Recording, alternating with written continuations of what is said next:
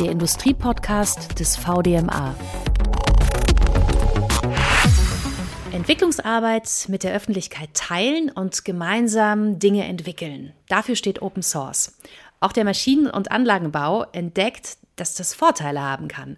In der Intralogistik gibt es erste Open-Source-Ansätze, um Systeme und Geräte zu vernetzen und damit dann Zeit und Arbeit zu sparen. Ja, und genau darum geht es heute hier im Podcast des VDMA. Herzlich willkommen. Mein Name ist Steffi Burmeister und die Gäste in unserer Podcast-Folge, die sich um das Thema Open Source in der Intralogistik dreht, sind Matthias Beonik, Geschäftsführer der SafeLog GmbH, ein Spezialist für mobile Transportroboter für die Intralogistik. Dann Tim Minapace, IT Solutions Architect bei der Scheffler AG. Das ist ein global tätiger Automobil- und Industriezulieferer. Und Sascha Schmiel, Geschäftsführer VDMA Fachverband Fördertechnik und Intralogistik. Hallo in die Runde, schön, dass Sie dabei sind. Hallo zusammen. Hallo, danke für die Einladung. Mitglieder des VDMA-Fachverbands Fördertechnik und Intralogistik haben zusammen mit der Automobilindustrie vor ein paar Jahren die VDA 5050 entwickelt, eine offene Kommunikationsschnittstelle, die fahrerlose Transportsysteme unterschiedlicher Hersteller unter einem Leitsystem vereint ein Beispiel für Open Source in der Intralogistik, über das wir uns auch in diesem Podcast später noch unterhalten. Aber erstmal die Frage, warum kommt das Thema Open Source in der Intralogistik denn jetzt gerade wieder verstärkt auf? Das ist ja nicht neu. Herr Schmiel, möchten Sie? Ja, danke. Ja, natürlich. Ich erinnere mich noch gut an die erste Sitzung zu dem Thema. Äh, war tatsächlich in München an der TU München haben wir da ähm, einen Raum äh, bekommen und haben da quasi den Kickoff gemacht. Aber zurück zur Frage, warum jetzt? Äh, Dinge passieren, wenn alle Bedingungen erfüllt sind, dass sie passieren. Und ich glaube, das hat sich jetzt hier mit dieser zweiten Welle der Automatisierung, ähm, fahrerlose Transportsysteme hatten, glaube ich, mal so einen, äh, so einen Peak in ähm, den 80er Jahren. Und jetzt äh, kam das verstärkt wieder im Rahmen der allgemeinen Automatisierung in der Industrie. Und jetzt war es mehr als offenkundig, äh, dass Logistik ja dafür steht, dass man Güter austauscht und mit den Gütern auch Informationen. Und das in einem zunehmend automatisierten Umfeld, weil die Logistik an sich ja nichts Produktives ist. Und damit eben jetzt auch die, ähm, ja, die äh, Bedingungen erfüllt waren, um zu sagen, ähm, wir können das nicht alle selber und 100 proprietäre Systeme nachher wirkungsvoll in der Industrie einsetzen.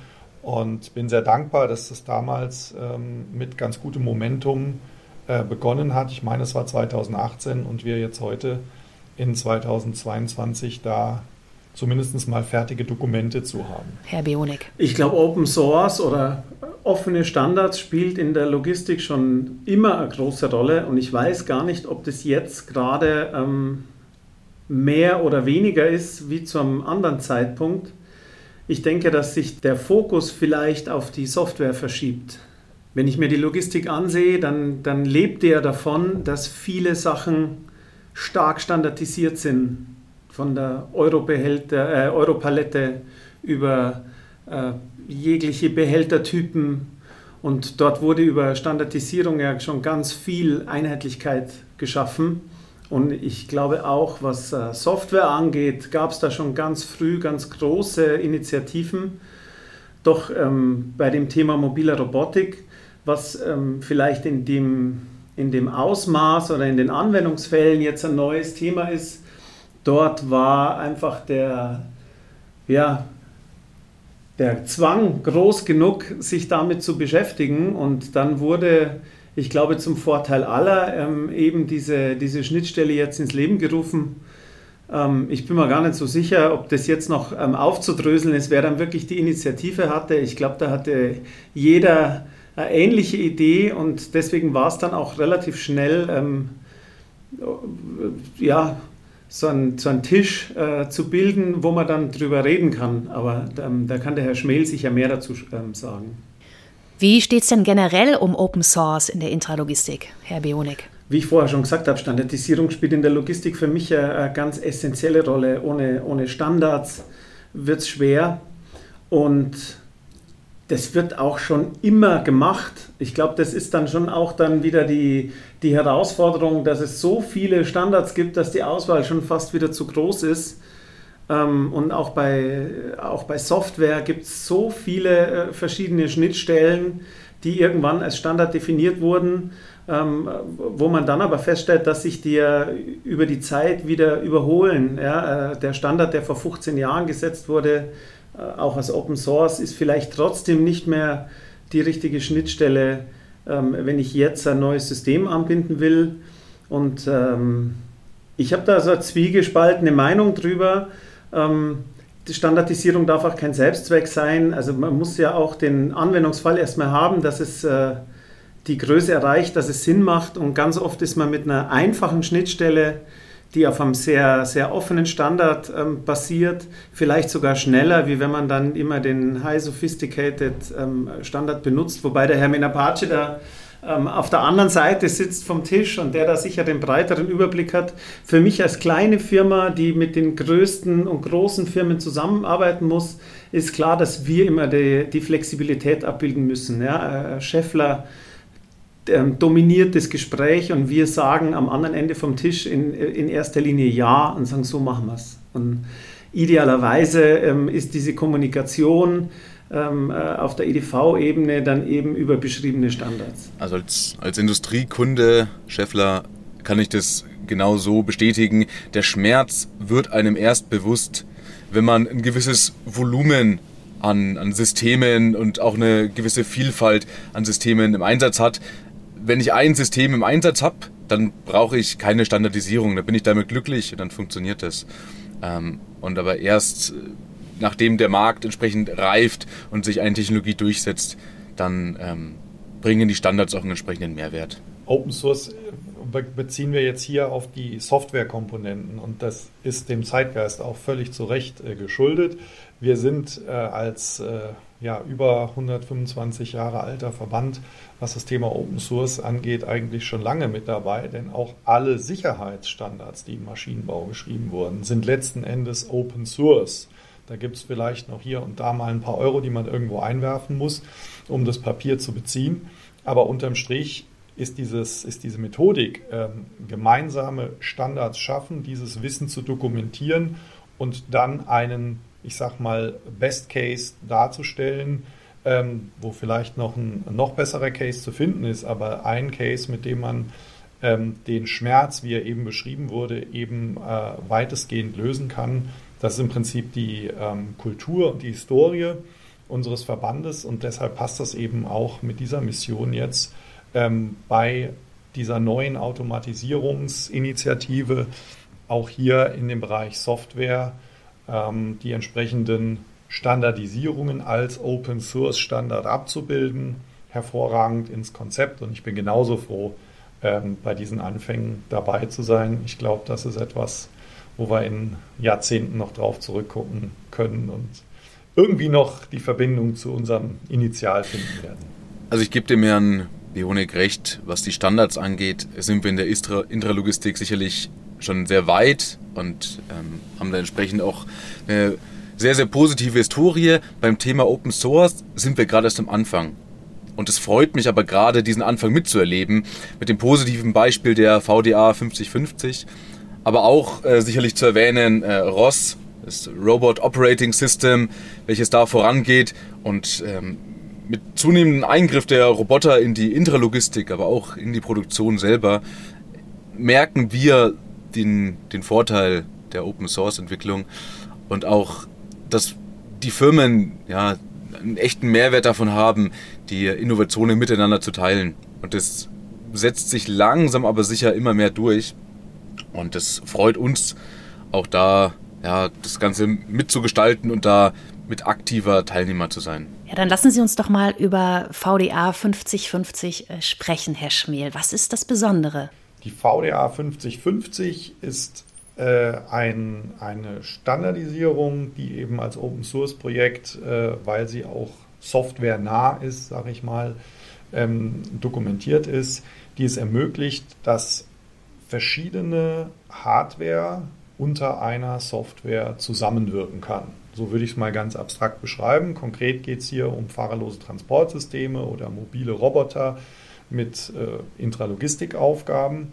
Und das war bisher eine große Herausforderung, so habe ich das verstanden, in der Industrie, allein schon mehrere dieser Systeme in einem Gang fahren zu lassen, ohne dass die sich gegenseitig behindern, wenn jedes mit seinem eigenen Steuerungssystem kommt. Und der Impuls, der da 2018 eben verfangen hat, zielte darauf ab, äh, verschiedene ähm, fahrerlose oder die äh, fahrerlosen Transportsysteme verschiedener Hersteller in einem Shopfloor eben ja, äh, zu, zu, zusammenfahren zu lassen, zusammen auch wirken zu lassen, wobei das mit dem Zusammenwirken wahrscheinlich gerade so unser, äh, unsere Aufgabe ist, die wir angegangen sind und die wir dann auch zeigen wollen beim nächsten Mashup.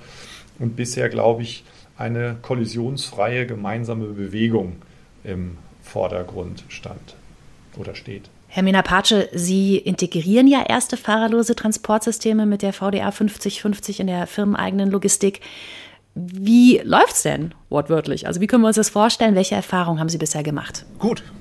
Wir haben mittlerweile drei unterschiedliche Hersteller angebunden bei Scheffler mittels VDA 5050 und für uns als Kunde durchweg positiv. VDA 5050 gibt uns die Flexibilität, ähm, sowohl softwareseitig als auch hardwareseitig unabhängig zu agieren und entsprechend für uns die, die besten und geeignetsten Komponenten rauszusuchen. Ähm, neben der, der Softwareunabhängigkeit ermöglicht die VDA 5050 Schnittstelle uns aber auch die Hoheit über unsere Daten zu erlangen. Das heißt, dadurch, dass wir offen auf den den MQTT-Broker drauf gucken können, sehen wir direkt, was für Aufträge laufen. Wir sehen direkt, in was für einem Zustand sich unsere Fahrzeuge auf dem Shopfloor befinden ne, und können diese Daten auch an Drittsysteme direkt weitergeben und müssen nicht ähm, eventuell schmerzhaft in irgendwelche proprietäre Software reingreifen, sondern haben die Daten zur Verfügung. Und ähm, deshalb muss ich sagen, wir sind ein großer Fan ähm, der VDA 5050 und ähm, freuen uns da weiter zu unterstützen und immer neue Fahrzeuge und Hersteller mit zu integrieren. Und Unfälle gab es bisher nicht. also es gibt natürlich immer Kinderkrankheiten und, äh, und Schmerzen. Ähm, das liegt aber sicherlich auch in der Natur von AGV, FTS-Projekten. Ähm, VDA 5050 spezifisch ähm, muss man sicherlich auch immer mal wieder nachschärfen. Und äh, ist dann auch ein bisschen eine Verhandlungssache, wie jetzt die einzelnen ähm, Befehle und die einzelnen ähm, Formate implementiert sind. Im Großen und Ganzen aber kein Showstopper. Wobei man ja ganz klar sagen muss, dass die Sicherheit der Geräte durch die VDA 5050 überhaupt nicht berührt wird. Das, also die, die, die Frage Unfälle durch VDA 5050, das ist unmöglich. Also das, das eine hat mit dem anderen nichts zu tun. Die, die Sicherheit der Anlage wird in keinster Weise durch die VDA 5050 definiert. Und die VDA 5050 ist ja auch keine sicherheitsgerichtete Schnittstelle. Deswegen, ähm, ich glaube, Unfälle gibt es mehr oder weniger gleich viel wie vorher. Ähm, was fair ist zu sagen, ist, dass ähm, je mehr verschiedene Systeme du mischt, desto ähm, genauer musst du beim Thema Sicherheit äh, draufschauen. Also die, die, die Sicherheit wird durch ein ähm, heterogenes System ähm, komplizierter. Und das sind dann auch vielleicht gestiegene Anforderungen an das äh, Projektmanagement und die Projektierung und die Risikobeurteilung ähm, in so einem Projekt, wenn ich dann drei oder vier verschiedene Hersteller mit zig verschiedenen Fahrzeugtypen aufeinander abstimmen muss und weil eben nicht das, der, der Leitstand verantwortlich ist für die Sicherheit, sondern die Sicherheit ist ja immer noch quasi an jedem Fahrzeug einzeln äh, herzustellen. Und äh, speziell bei, sag ich mal, äh, neueren Fahrzeugtypen, die vielleicht nicht äh, vorhersehbar eine äh, bestimmte Strecke belegen, ähm, wird es schon sehr, sehr kompliziert vorauszusehen, ähm, wie groß muss denn das Schutzfeld sein wenn sich zwei dieser ähm, dynamischeren Fahrzeuge dann begegnen auf der Strecke, weil die, die Stelle der Begegnung vielleicht gar nicht mehr vorhersehbar ist. Aber das würde ich alles, ähm, das hat nichts mit der, mit der Software-Schnittstelle zwischen den einzelnen Komponenten zu tun. Ich glaube, was für mich ganz wichtig ist bei der VDA 5050 ist, die Projekte werden größer, die Anzahl der Geräte wird größer und äh, automatisch dadurch müsste eigentlich auch eine Professionalisierung stattfinden. Das heißt, die, die einzelnen Teile, ähm, es ist möglich, das Projekt in, in, mehrere Teile zu schneiden und es gibt für die einzelnen Teile ähm, Spezialisten. Und das ist genau das, was passiert, dass man sagt, Mensch, es gibt jetzt äh, Software, Scheffler schafft konzernweite einheitliche Softwarelösungen für die Steuerung und für die Anbindung ihrer Systeme, so dass ich mich dann die Möglichkeit habe, über definierte Schnittstelle mich an diese Software zu koppeln. Und es ist immer wieder dieselbe Scheffler weit, ja, mit ihrem eigenen Dialekt innerhalb der VDA 5050, aber damit schaffe ich extreme Effizienz in der, in der Projektierung in verschiedenen Standorten, weil einfach eine der kompliziertesten Sachen, nämlich die IT-Integration, schon einheitlich ist. Oder wenn du, wenn wir die Zeit ein bisschen vorspulen, das, was bei VDA 5050 alles noch kommt, irgendwann wird auch die, die, die Kartierung ähm, Teil von dieser Austauschschnittstelle, dann ist es möglich, dass sich Firmen auf die, auf die Karte und auf die Editierung der Karte spezialisieren. Und so wird dieses, dieses ganze Thema immer professioneller, indem es immer mehr Spezialisten gibt für verschiedene Aspekte und damit wird, sagen wir, je professioneller Thema ist, im Umkehrschluss werden die ähm, Projektzeiten ähm, hoffentlich kürzer, die äh, Lieferzeiten kürzer und ähm, was uns angeht, ist ja die große Hoffnung, dass man über die großen Stückzahlen dann natürlich auch nochmal ganz andere Preiseffekte hat und dass dieser Wunsch, den jeder hat, dass äh, mobile Roboter Commodity werden, ähm, auch irgendwann in naher Zukunft dann äh, erfüllt wird. Das ist ein sehr schönes, äh, sehr schöner Aspekt, der hier nochmal unterstrichen wird. Also erstens in der Tat, die Sicherheit bleibt Teil der einzelnen Systeme oder einzelnen Geräte. Ähm, das, da weisen wir auch immer darauf hin. Zum anderen in der Tat ähm, diese Professionalisierung, dass wir also arbeitsteiliger in einem großen Projekt vorgehen können. Das ist, glaube ich, der Schlüssel für eine für den Erfolg dieser Automatisierungswelle. Ich meine, einmal haben wir schon viel automatisiert. Ich kenne Beispiele aus Automobilfabriken, ähm, wo man diese Automatisierung dann auch wieder zurückgedreht hat. Und das wollen wir, glaube ich, alle nicht äh, nochmal durchleiden. Und der Ansatz, den wir diesmal hier haben, der ist, glaube ich, sehr viel nachhaltiger. Und äh, wir sind da alle sehr optimistisch, dass es genauso wie beschrieben funktioniert. Das war zwar Geschäftsmodelle in Einzelfällen vielleicht auch mal ändern, Lieferumfänge nicht ganz so groß sind, wie sie in der alten Welt gewesen wären, aber der Lieferumfang, den man dann hat, dass man den äh, in die Tiefe und dann eben auch mit weniger ähm, ja, Hürden und Barrieren und letzten Endes auch Nacharbeit an den Mann bringen kann. Aber aus meiner Perspektive ist das natürlich Hörensagen.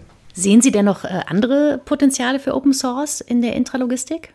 Herr Bionik? Wenn ich mir was wünschen dürfte, dann gäbe es da noch etliche, etliche Bereiche, wo ich das Gefühl habe, dass wir keine offenen Datenplattformen haben. Das geht von der Stammdatenverwaltung äh, der Debitoren und Kreditoren los über Kontraktmanagement, Auftragsdaten.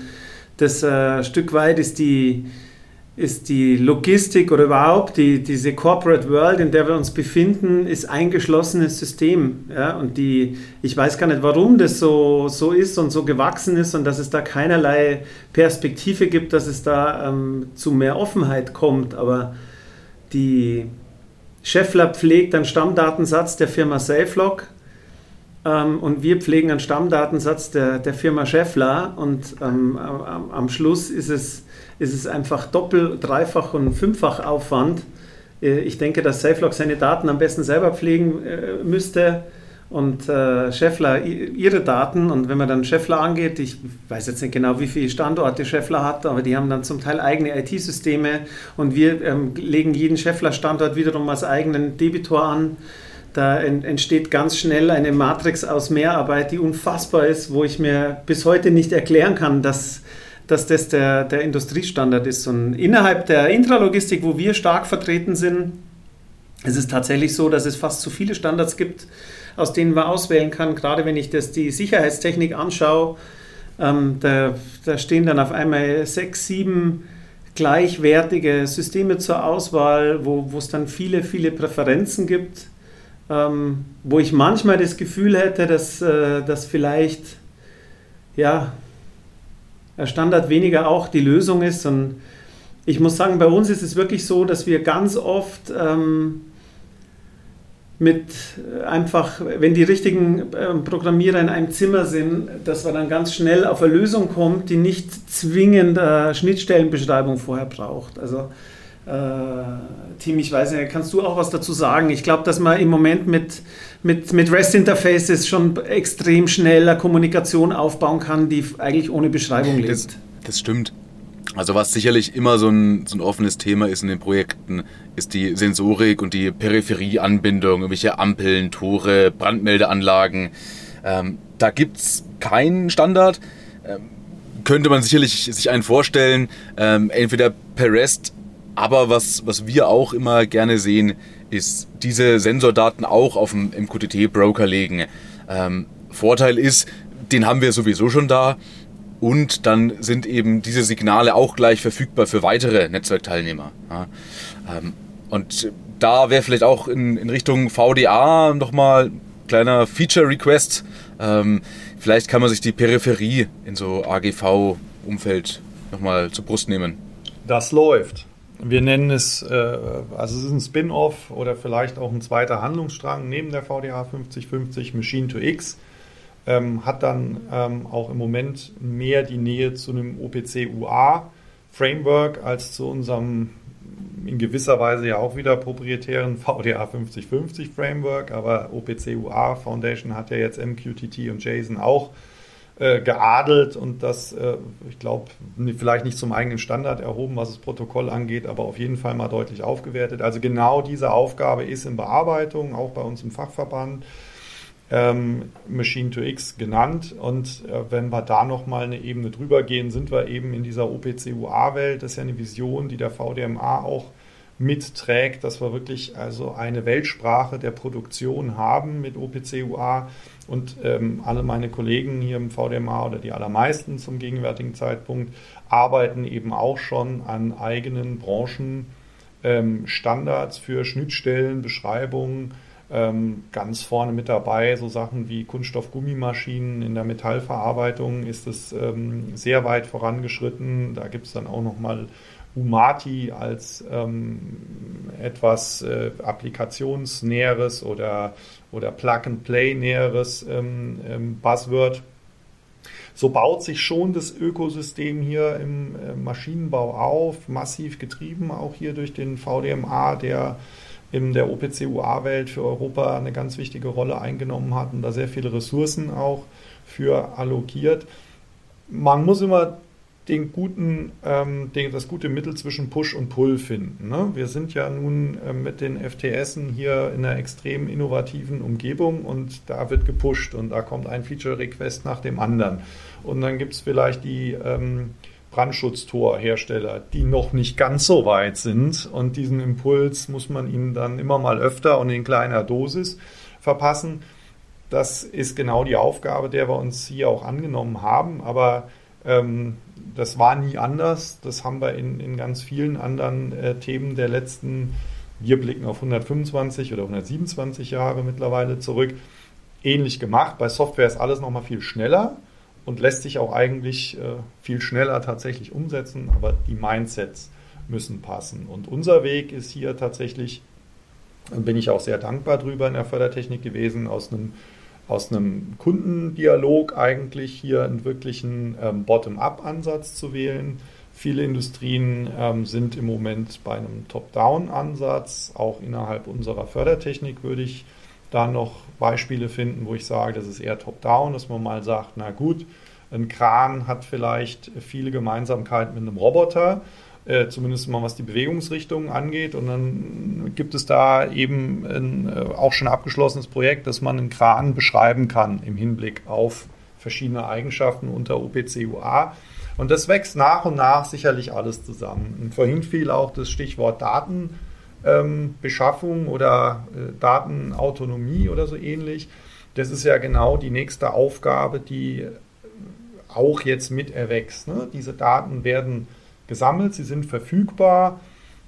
Das Eigentumsrecht wird früher oder später da nochmal eine harte Nuss zu knacken sein. Und mit Manufacturing X ist ja die nächste Initiative auf hoher Ebene angesetzt, die eben dafür sorgen soll, dass die Daten zwar für alle verfügbar sind in einem von jeweiligen Dateneigentümer definiertem Umfang und gleichzeitig sich nicht Datensilos, ähm, dass gleichzeitig nicht Datensilos entstehen, multinationaler Art, die dann wieder zu einem Monopol führen, sondern ist eine ganz wichtige Mission, die wir hier mit Manufacturing X ähm, äh, betreiben, dass wir äh, Strukturen finden und Definitionen finden, dass wir diese Daten wirklich gut austauschen können, gleichzeitig aber sie dezentral gehostet bleiben, dass die Eigentumsrechte daran gewahrt werden, die Verwendungsrechte daran gewahrt werden und es möglicherweise nicht die bekannten großen Datensammler dieser Welt sind, die dieses Geschäft dann dominieren, sondern eben, dass der deutsche, europäische Mittelstand hier ähm, das Datengold auch nutzen oder monetarisieren kann zum gegebenen Zeitpunkt. Und äh, somit wird es halt immer eine Stufe abstrakter. Es wird immer länger dauern, bis wir da zu einer guten Lösung kommen. Aber am Ende des Tages drückt schon ganz schön die, die Zeit. Jetzt haben Sie schon so schön, Herr Schmiel, zusammengefasst, was es für Ideen und Pläne gibt, äh, abseits der VDA 5050 oder beziehungsweise Sie haben es ja auch ein Spin-off genannt. Gibt es ansonsten ähm, denn noch irgendwelche Zukunftsvisionen, wenn es um äh, das Thema Open Source und offene Schnittstellen geht? Wenn es um das Thema Open Source und offene Schnittstellen geht. Vielleicht abschließend auch die anderen, Ihre Zukunftsvisionen. Vielleicht kann ich da direkt einhaken auf das letzte Statement vom Herrn Schmel. Wenn ich das richtig verstanden habe, dann geht es darum, dass zum Beispiel die, die Firma SafeLog von uns entsprechende Telemetriedaten erhält, wie wir die SafeLog-Fahrzeuge einsetzen. Ähm, aber auch andere Maschinenbauer entsprechend unsere Nutzungsdaten übermittelt bekommen, um die Fahrzeuge kontinuierlich zu verbessern und da eine Art von Analytics umzusetzen. Ich meine, sowas gibt es Stand heute noch nicht ähm, bei den klassischen Maschinen, Maschinenherstellern, ähm, wäre sicherlich ein Ansatz, ähm, über den wir auch gerne äh, diskutieren. Ähm, ich bin mir auch nicht sicher, in welchem Umfang wir diese Daten heute auswerten ähm, oder sicherlich nur einen Teil davon auswerten, um unsere Prozesse zu optimieren, um die Fahrzeuge selber oder die Maschinen selber zu optimieren. Da ähm, denke ich, werden die Daten heute nicht ausgewertet. Da ist das Datengold nach wie vor ein schönes Beispiel, weil ähm, die Goldgräber wissen heute aus dem Abraum der 50er Jahre nochmal so viel Gold rauszunehmen, dass es ein echter Business Case ist. Und so wird es uns mit den Daten auch gehen. Wir haben die Daten zwar heute schon, wissen aber gar nicht, wie wir sie ähm, ordentlich äh, auswerten können oder nutzenbringend auswerten können werden sie hoffentlich nicht 50 Jahre aufheben, weil im Gegensatz zu Gold produzieren sich Daten täglich neu. Ähm, und äh, da wird es Innovationen geben müssen und da wird viel künstliche Intelligenz und da wird vielleicht äh, äh die nächste Generation von äh, äh Prozessoren ähm, eine Rolle spielen. Ich meine, wir sind bei Visionen, also hier von Quantencomputern zu reden, sollte legitim sein und dann ähm, ergeben sich möglicherweise nochmal mal nochmal ganz andere Möglichkeiten. Aber tatsächlich bin ich richtig verstanden worden, es geht ähm, darum, dass eben diese Daten nutzbar gemacht werden unter Wahrung der Dezentralität und unter Vermeidung von ähm, monopolistischen Strukturen, die dann darauf gedeihen könnten. Gemeinsame Grundlagen schaffen, von denen Anwender und Anbieter beide profitieren. Das ist der Open Source Gedanke in der Intralogistik und darum ging es heute im Podcast des VDMA. Vielen Dank an unsere Gäste, an Matthias Beonek, Geschäftsführer der SafeLog GmbH, Tim Menapace, IT Solutions Architect bei der Scheffler AG und Sascha Schmel, Geschäftsführer VDMA Fachverband Fördertechnik und Intralogistik. Danke. Dankeschön, danke für die Einladung. Dankeschön. Danke. Und wenn Sie, liebe Zuhörer und Zuhörerinnen, mehr zum Thema Open Source und Intralogistik wissen möchten, dann klicken Sie sich gerne auf die Seite des VDMA vdma.org/intralogistik. Schön, dass Sie dabei waren. Wir hören uns gerne beim nächsten Mal wieder, zum Beispiel bei Spotify oder Apple Podcast. Und gerne können Sie natürlich auch unseren Kanal abonnieren. Der Industriepodcast des VDMA.